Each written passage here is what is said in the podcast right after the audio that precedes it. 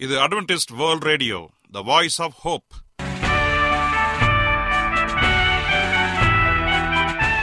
வணக்கம். அன்பான வானொலி நேயர்களே உங்கள் அனைவரையும் கர்த்தராகிய ஆண்டவர் இயேசுவின் நாமத்திலே வாழ்த்தி எங்களது இன்றைய ஒளிபரப்பை கேட்க உங்களை அன்போடு வரவேற்கிறோம். பரலோக வாழ்க்கைக்கு வழிகாட்டக்கூடிய எங்களது ஒளிபரப்பில் இன்று இடம்பெற இருக்கும் நிகழ்ச்சிகள் உடல் ஆரோக்கியத்தை குறித்த செய்திகள் ஆன்மீக சிந்தனைக்கான தேவ செய்திகள் மற்றும் காதுக்கு இனிய கீதங்கள். இன்றைய உலகில் வியாதிகளின் எண்ணிக்கையை கணக்கிட முடியாது. ஒவ்வொரு நாளிலும் பேர் தெரியாத பல பல வியாதிகளால் மனிதர்கள் இறந்து வருவதை காண்கிறோம். இந்த சூழ்நிலையில் நீங்கள் ஆரோக்கியமாக இருக்க வேண்டுமென நாங்கள் விரும்புகிறோம். அதற்கு முன்பதாக ஓர் இனிய பாடலை கேட்டு மகிழ்வோம்.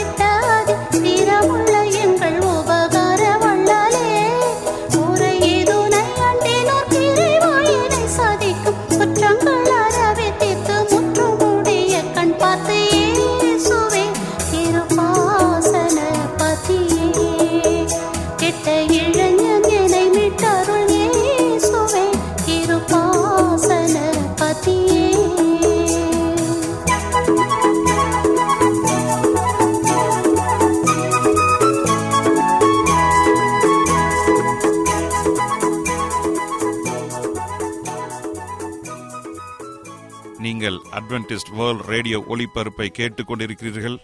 எங்களுடைய முகவரி அட்வென்டிஸ்ட் வேர்ல்ட் ரேடியோ தபால் பெட்டி எண் ஒன்று நான்கு நான்கு ஆறு Salisbury Park Market Yard post Pune நான்கு ஒன்று ஒன்று பூஜ்ஜியம் மூன்று ஏழு மகாராஷ்டிரா இந்தியா. எங்களுடைய இமெயில் முகவரி AWR Tamil at Gmail dot com இப்பொழுதும் நாம் தேவ வசனத்தை தியானிக்கும் வேலைக்குள்ளாக வந்திருக்கிறோம். இன்றைய தேவ செய்தியை சகோதரர் ஜே எஸ் செல்வன் அவர்கள் வழங்க இருக்கிறார். கிறிஸ்துவுக்குள் அன்பான தேவ பிள்ளைகளே உங்கள் அனைவரையும் இந்த அட்வென்டிஸ்ட் உலக வானொலி நிகழ்ச்சியின் வாயிலாக சந்திப்பதிலே மிக்க மகிழ்ச்சி அடைகிறேன். உங்கள் அனைவரையும் ஆண்டவர் இயேசுவின் நாமத்தில் வாழ்த்துகிறேன். நேயர்களே எங்களது அனுதின ந- நிகழ்ச்சிகளை எங்களுடைய இணையதள பக்கத்திலும் கேட்டு மகிழலாம். எங்களுடைய இணையதள முகவரி W W W dot A AWR dot ORG அதில் தமிழ் மொழியை தேர்வு செய்து பழைய ஒலிபரப்பையும் கேட்கலாம். அதே போல உங்களிடத்தில் ஸ்மார்ட் போன் இருந்தால் எங்களுடைய வாய்ஸ் ஆஃப் ஹோப் என்ற மொபைல் ஆப்பை டவுன்லோடு செய்து எங்களுடைய அனைத்து நிகழ்ச்சிகளையும் கேட்டு மகிழலாம். உங்களுக்கு ஏதாவது சந்தேகங்கள் கருத்துகள் அல்லது நாங்கள் உங்களுக்காக ஜெபிக்க வேண்டும் என்று வாஞ்சியில் இருந்தால் தயவாய் எங்களோடு கூட நீங்கள் தொடர்பு கொள்ளுங்கள். எங்களுடைய முகவரி மற்றும் தொடர்பு எண் இந்த நிகழ்ச்சியின் முடிவிலே சொல்லப்படுவதை கவனமாக கேளுங்கள். எங்களோடு தொடர்பு கொள்ளுங்கள். கருத்து உங்கள் அனைவரையும் ஆஸ்வதிப்பாராக இப்பொழுது நாம் தேவ செய்திக்குள்ளாக கடந்து செல்வோம். ஜெப சிந்தையோடு நாம் இந்த நிகழ்ச்சிக்குள்ளாக கடந்து செல்வோம். கிருபையுள்ள நல்ல ஆண்டவரே இந்த நல்ல வேலைக்காக நன்றி செலுத்துகிறோம். இந்த நாளிலே உம்முடைய வார்த்தைகளை குறித்து தியானிக்க போகிறோம். உம்முடைய ஆவியனுடைய துணை எங்களை வழிநடத்தி நல்ல ஒரு சத்தியத்தை கேட்டு இந்த சத்தியத்தின் வாயிலாக எங்கள் வாழ்க்கை மாற்றப்பட உம்முடைய அன்பில இன்னும் நிலைத்திருக்க உதவி செய்யும்படியாய் இயேசுவின் நாமத்தில் கேட்கிறோம் நல்ல பிதாவே. ஆமேன். இன்றைய தியானத்திற்காக நாம் எடுத்துக்கொண்ட ஒரு தலைப்பு இயேசு கிறிஸ்து எதற்காக வருகிறார்? What is the purpose of Jesus Christ second coming இந்த ஒரு தலைப்பை சொன்ன மாத்திரத்தில் நீங்கள் எல்லாரும் மனதிலும் கேட்கலாம். ஏன் இயேசு கிறிஸ்து வரப்போகிறார் என்ற ஒரு காரியத்தை நாம் தியானிப்போம் என்று சொன்னால் அவர் உங்களையும் என்னையும் ரட்சிக்கும்படியாக வந்தார் என்பதை உணர வேண்டும். நீங்கள் இயேசு கிறிஸ்துவின் இரண்டாம் வருகை எதற்காக என்பதை கேட்பதற்கு முன்பதாக முதலாம் வருகை எதற்காக என்பதை நீங்கள் கேட்டு பார்க்க வேண்டும்.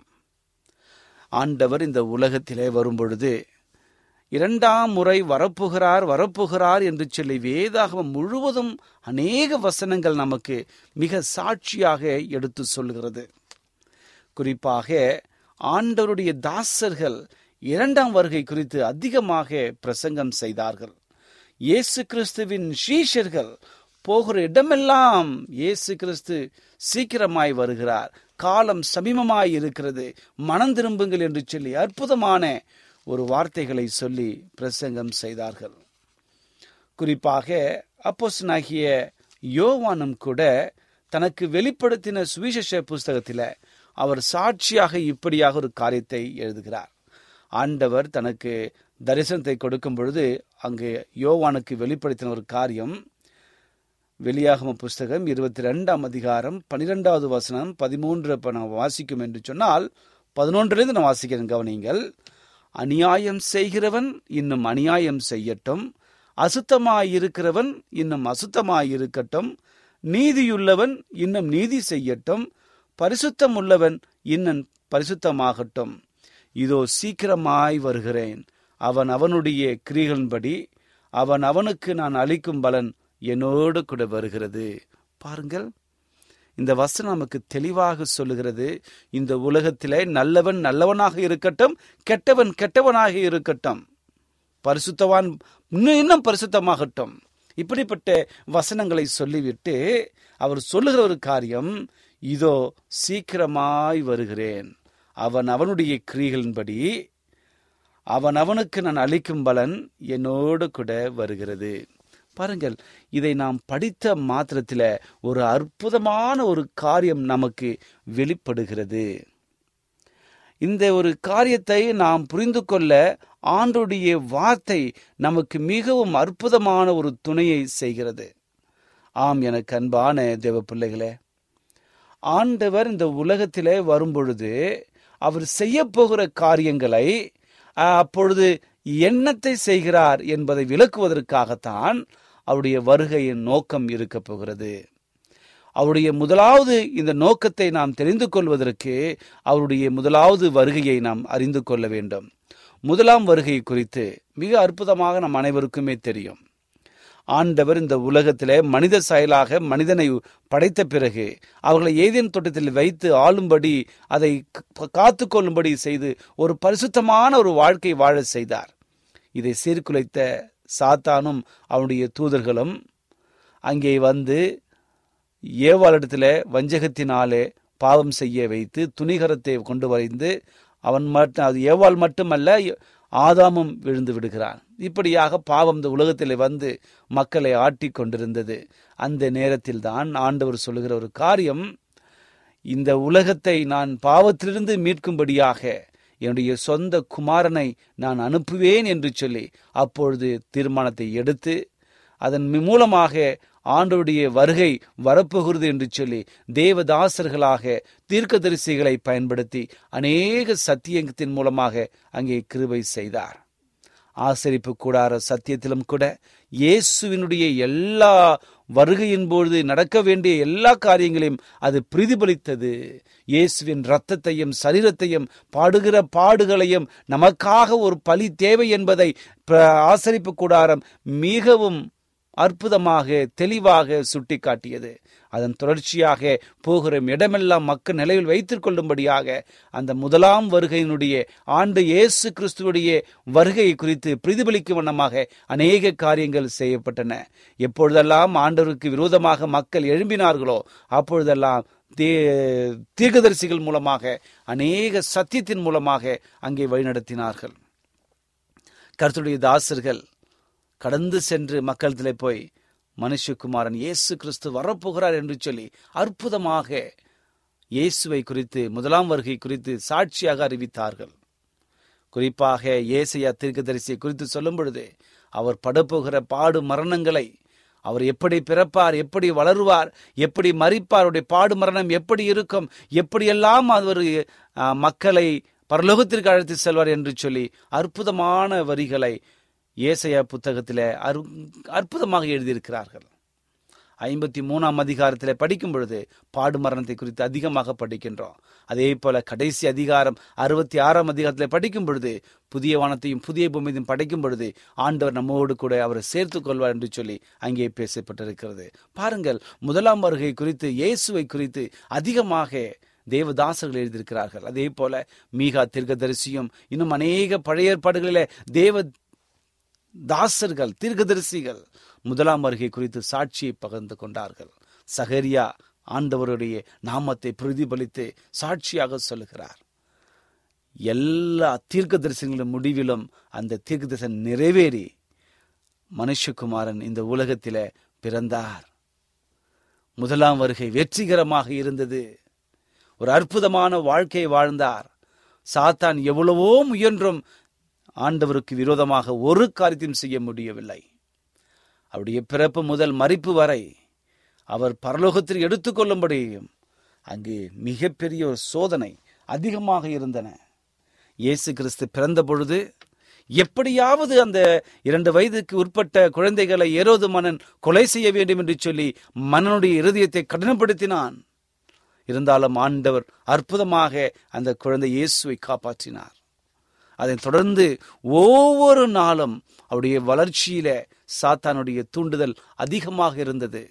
இயேசு கிறிஸ்து பக்குவம் அடைந்து தன்னுடைய ஊழியத்திற்காக முற்பட வேண்டும் என்று நினைத்த பொழுது நாற்பது நாட்கள் இரவும் பகலும் உபவாசித்து ஆண்டவருக்காக தன்னுடைய ஊழியத்தை செய்ய வேண்டும் வந்த நோக்கத்தை நிறைவேற்ற வேண்டும் என்பதற்காக அவர் முற்பட்ட பொழுது சாத்தானுடைய சோதனையில அங்கு சாத்தான் அற்புதமான ஒரு வினா உடையவனாக ஆண்டவரை சோதனையில சிக்க வைக்க வேண்டும் என்று எண்ணத்தோடு கங்கணம் கட்டுக்கொண்டு வனாந்திரத்தில பல சோதனைகளை கொடுத்தான். நம்முடைய வேதத்திலே மூன்று சோதனை குறித்து நாம் படிக்கின்றோம். இந்த மூன்று சோதனைகளிலும் ஆண்டவர் அற்புதமாக ஜெயித்தார். நம்முடைய பலவீனம் என்ன என்பது சாத்தானுக்கு அதிகமாக தெரிந்திருக்கிறது. அதான் இயேசுவுக்கு அந்த நாற்பது நாள் சாப்பிடவில்லை தூங்கவில்லை. ஆண்டவரோடு இணைந்திருந்தார். தண்ணீர் இல்லாமல் ஆண்டவரோடு தொடர்ந்து ஐக்கியமாக இருந்தார். இப்படிப்பட்ட நேரத்தில் சரியான சந்தர்ப்பத்தை பயன்படுத்தி கொண்டு சாத்தான் வந்து இயேசுவை சோதித்தான். அந்த நிலையிலும் கூட வசனத்தை கொண்டு ஆண்டவர் சாத்தானை முறியடித்தார். அது மட்டுமல்ல அவருடைய கல்வாரி சிலுவையில மறிக்கும் தருவாயிலும் கூட அங்கே சாத்தனுடைய சோதனை. உண்மையான தேவனுடைய குமாரனையானால் உன்னையும் ரச்சித்துக்கொள் எங்களையும் ரட்சிங்க என்று சொல்லி ஒரு கல்லன் மூலமாக சாத்தான் பேசினான். அதிலும் ஆண்டவர் அற்புதமாக வெற்றி சிறந்தார். இப்படியாக முதலாம் வருகையில ஆண்டருடைய எல்லா காரியமும் நிறைவேறின. இதே போலதான் அவர் முதலாவது வருகை எதற்காக வந்தார்? இந்த உலகத்திலே பிறந்த ஒவ்வொரு மனிதனும் ரட்சிக்கப்பட்டு பரலோகத்திற்கு போக வேண்டும். இழந்த அந்த ஒரு ஒரு அன் கர்த்தரின் அன்பை மறுபடியும் நாம் கண்டு அவரோடு கூட இணைந்திருக்க வேண்டும் என்பதற்காகத்தான் அவர் கல்வாரி சிலுவையில இரத்த சாட்சியாக மறித்தார் இந்த உலகத்திலே ஒரு மாநிலனாக பிறந்து வளர்ந்து அவர் இப்படிப்பட்ட தியாகத்தை செய்தார். ஆகவே என் அன்பு சகோதரனே சகோதரியே முதலாம் வருகையின் நோக்கத்தை நாம் நினைத்தவர்களாக அதை சரியாக நம்முடைய வாழ்க்கையில் அப்பியாசிக்கும் பொழுதுதான் இரண்டாம் வருகையின் நோக்கத்தை நம்மால் புரிந்து கொள்ள முடியும். முதலாம் வருகையின் நோக்கம் இந்த உலகத்தில் பிறந்த எல்லாரும் ரட்சிக்கப்பட வேண்டும் என்பதற்காக பிதா சித்தம் கொண்டார். அதற்கு இசைந்து குமாரன் இந்த உலகத்திற்கு தன்னையே ஒப்பு கொடுத்தார். அதனுடைய பலனாக இன்றைக்கு நீங்களும் நானும் மீட்கப்பட்டிருக்கிறோம் ரட்சிக்கப்பட்டிருக்கிறோம் பரலோகத்திற்கு போவோம் என்கிற ஒரு நம்பிக்கையிலே நாம் கடந்து வந்திருக்கிறோம். இதற்காகத்தான் அவர் முதலாம் வருகை வெற்றியாக முடிந்தது. பரலோகத்துக்கு சென்றவர். இப்பொழுது அவர் உங்களுக்காகவும் எனக்காகவும் பரிந்து பேசிக் கொண்டிருக்கிறார்.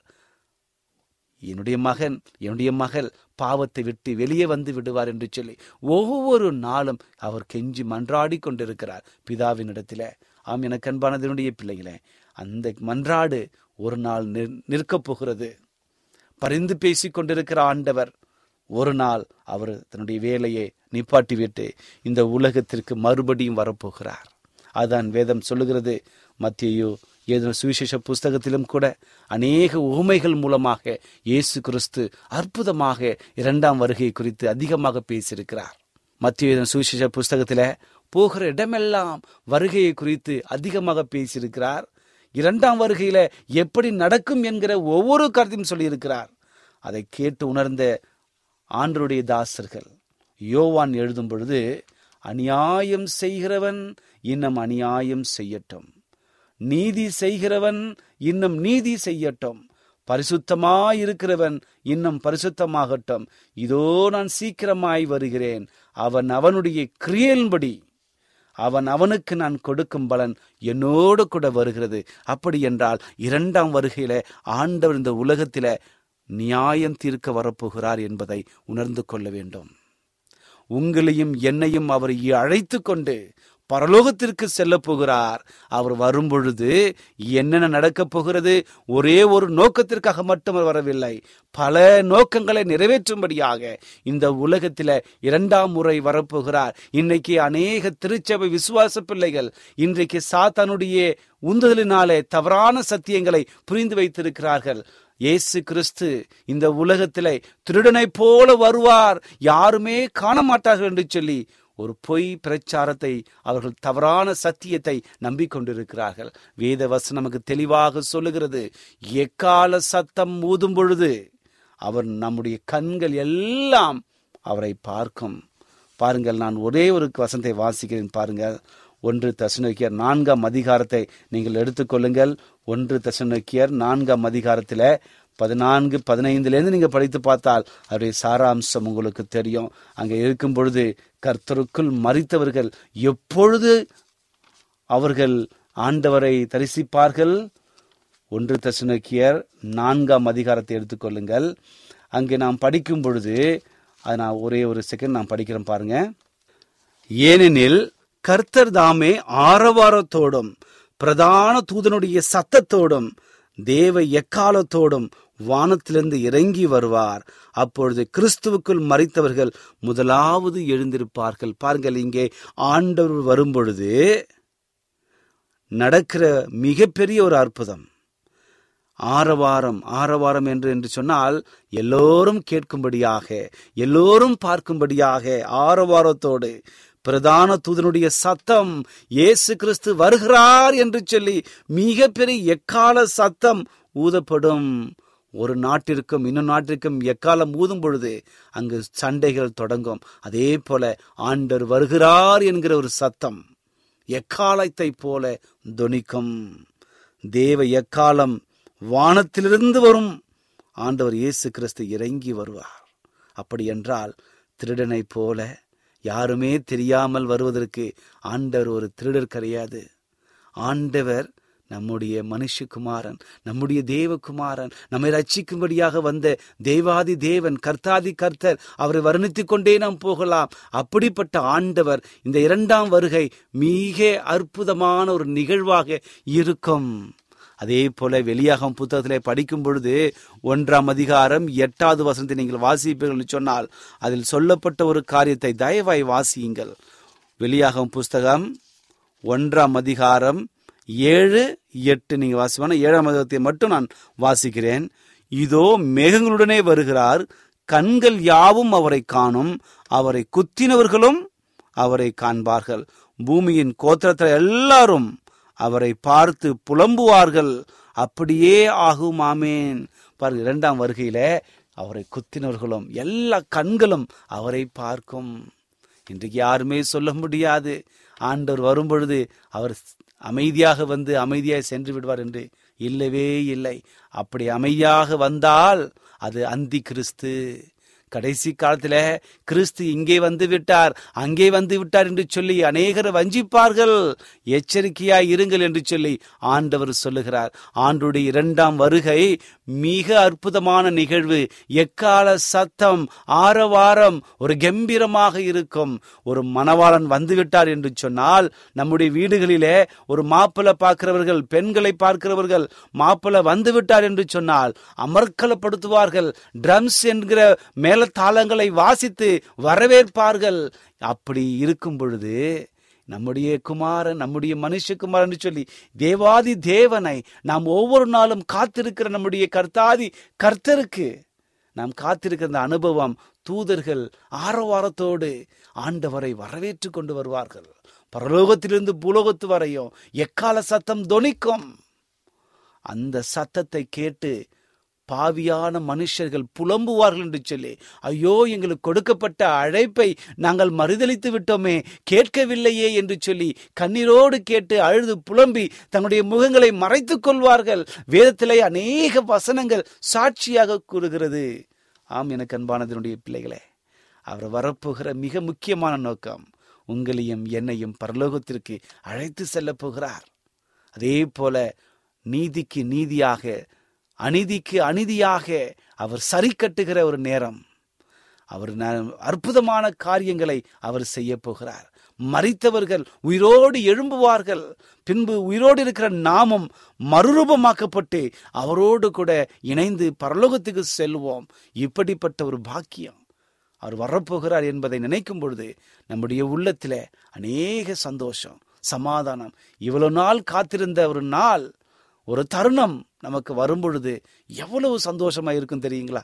ஆகவே அவர் வருகிறார் என்பதை நாம் உணரும் பொழுது நம்முடைய வாழ்க்கை அவருடைய வருகைக்கு ஆயத்தமாக இருக்கிறதா? சற்று யோசித்து பாருங்கள். அவருடைய நோக்கம் அதிகமாக இருக்கிறது. முதலாவது நோக்கம் நீங்களும் நானும் ரட்சிக்கப்பட வேண்டும் என்பதற்காக தான் முதலாம் வருகையில தன்னையே ஒப்பு கொடுத்து ஜீவ பலியாக அவர் பலியானார். அதை உணர்ந்து இரண்டாம் வருகையில நாம் நம்முடைய வாழ்க்கையை தேவனுக்கு ஒப்பு கொடுத்து சாட்சியாக வாழ வேண்டும். இது மிகப்பெரிய ஒரு நோக்கம். ஆகவே உங்களையும் என்னையும் மன்னித்து அவருடைய பாதையில பரலோகத்திற்கு செல்ல வேண்டும் என்கிற ஒரு மிக மிகப்பெரிய ஒரு நோக்கத்தோடு வருகிறார். அவர் வரும் பொழுது நம்முடைய வாழ்க்கை ஆயத்தமாக இல்லை என்று சொன்னால் அவர் மனஸ்தாபப்படுவார். பின்பு அவர் நம்மேல் கடிந்து கொண்டு அநேக காரியங்களை தண்டனையை கொடுக்கிற ஒரு நேரம் வரப்போகிறது. என் அன்பு சகோதரனே சகோதரியே இந்த நிகழ்ச்சியை நீங்கள் ஏதோ ஒரு மனப்பான்மையோடு கண்ணீரோடு கவலையோடு நீங்கள் கேட்டுக்கொண்டிருந்தால் ஆண்டவர் சொல்லுகிறார் இதோ நான் சீக்கிரமாய் வருகிறேன். அவன் அவனுடைய கிரியைக்கு ஒத்ததாக நான் பலனளிக்க வருகிறேன் என்று சொல்லுகிற அந்த நோக்கம் நிறைவேறும்படியாக நம்முடைய வாழ்க்கை ஆண்டவருக்கு நேர்த்தியாக இணைந்து காணப்பட வேண்டும். அப்படி இருக்கும் என்று சொன்னால் அவருடைய வருகையில நாமும் பங்குள்ளவர்களாக மாறி அவரோடு கூட பரலோகத்தை எடுத்துக்கொண்டு நித்திய நித்தியமாக அந்த ஆயிர வருட அரசாட்சி காலத்துல நாம் சந்தோஷமாக வாழ்ந்து மறுபடியும் புதிய வானம் புதிய பூமியில ஆண்டு நம்மை ஸ்தாபிக்க போகிறார். இப்படிப்பட்ட ஒரு பாக்கியத்தை வைத்து ஆண்டவர் காத்து கொண்டிருக்கிறார். அதற்காக நீங்களும் நானும் ஆயத்தமாக இருக்க வேண்டும். அப்படி ஆயத்தமாக இருப்போம் என்று சொன்னால் ஆண்டு உங்களை ஆசிர்வித்து பெருக பண்ணுவார் பரலோகத்துக்கு அழைத்து செல்வார். நீங்கள் மட்டுமல்ல உங்களை சார்ந்திருக்கிற எல்லாருமே நண்பர்களும் உங்களுடைய உறவினர்களும் உங்களுடைய கிராமங்களும் உங்களுடைய நாடு முழுவதும் ரட்சிக்கப்பட வேண்டும் என்று சொல்லி பாரத்தோடு அவர்களுக்காக ஊக்கமாய் ஜெபம் செய்யுங்கள். ஜெபத்தால் ஆகாது ஒன்றுமே இல்லை. ஜெபிக்கிற ஜெபங்கள் ஆண்டவர் பதிலளித்து நம்மையும் நம்மை சார்ந்திருக்கிற ஒவ்வொருவரையும் பரலோகத்திற்கு அழைத்து செல்ல கிருபை செய்வாராக. இப்படிப்பட்ட ஆசீர்வாதம் உங்கள் அனைவருக்கும் வரும்படியாக நான் வாழ்த்துகிறேன். கர்த்தர் உங்களோடு கூடிருந்து அப்படி வருகைக்காக ஆயத்தப்பட வழிநடத்துவாராக. ஜெபிப்போமா? கிருபையுள்ள நல்ல ஆண்டவரே இந்த நல்ல வேலைக்காக நன்றி செலுத்துகிறோம். இந்த நாளிலே வருகையின் நோக்கம் என்ன என்று முதலாம் வருகையும் இரண்டாம் வருகையும் நோக்கி பார்த்து எங்களுடைய வாழ்க்கையை ஒத்து பார்த்தமைக்காக நன்றி.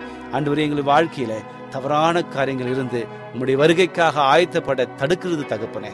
இந்த நேரத்தில் நாங்கள் முழுமையாக எங்களை ஒப்பு கொடுக்கிறோம் உங்களுடைய வருகைக்காக ஆயத்தப்பட்டு அநேக மக்களுக்கு சத்தியத்தை சொல்கிற மக்களாக எங்களை மாற்றும்படியாய் செபிக்கிறேன் துணிகர பாவத்திலிருந்து விலக்கி உங்களுடைய வருகைக்காக ஆயத்தப்பட கிருபை செய்யும்படியாய் செபிக்கிறேன் இந்த செய்தியை கேட்டுக்கொண்டிருக்கிற ஒவ்வொருவரையும் நீங்கள் ஆசிர்வதிங்க. அவருடைய வாழ்க்கையில் காணப்படுகிற எல்லா பிரச்சனைகளையும் உபத்திரங்களையும் மாற்றி சந்தோஷத்தையும் சமாதானத்தையும் தந்து அவளை விடுதலையாக்கும்படியாய் இயேசுவின் நாமத்தில் கேட்கிறோம் நல்ல பிதாவே. ஆமேன். என்ன நேயர்களே இன்றைய தேவ செய்தி உங்களுக்கு ஆசீர்வாதமாக இருந்திருக்கும் என்று நாங்கள் கத்தருக்குள் நம்புகிறோம்.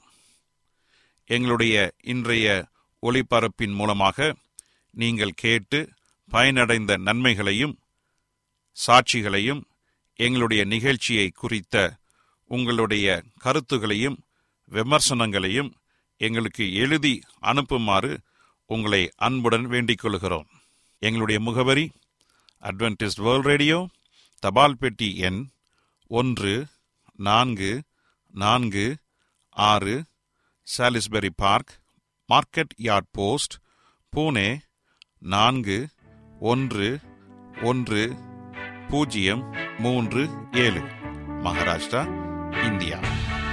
எங்களுடைய இமெயில் முகவரி AWR Tamil at Gmail dot com இத்துடன் எங்களது இன்றைய ஒளிபரப்பு நிறைவு பெறுகிறது. மீண்டும் நாளைய தினம் இதே அலைவரிசையில் அரை மணி நேரம் முன்மதாக சந்திப்போம். கர்த்தர் தாமே உங்கள் அனைவரையும் ஆசீர்வதிப்பாராக.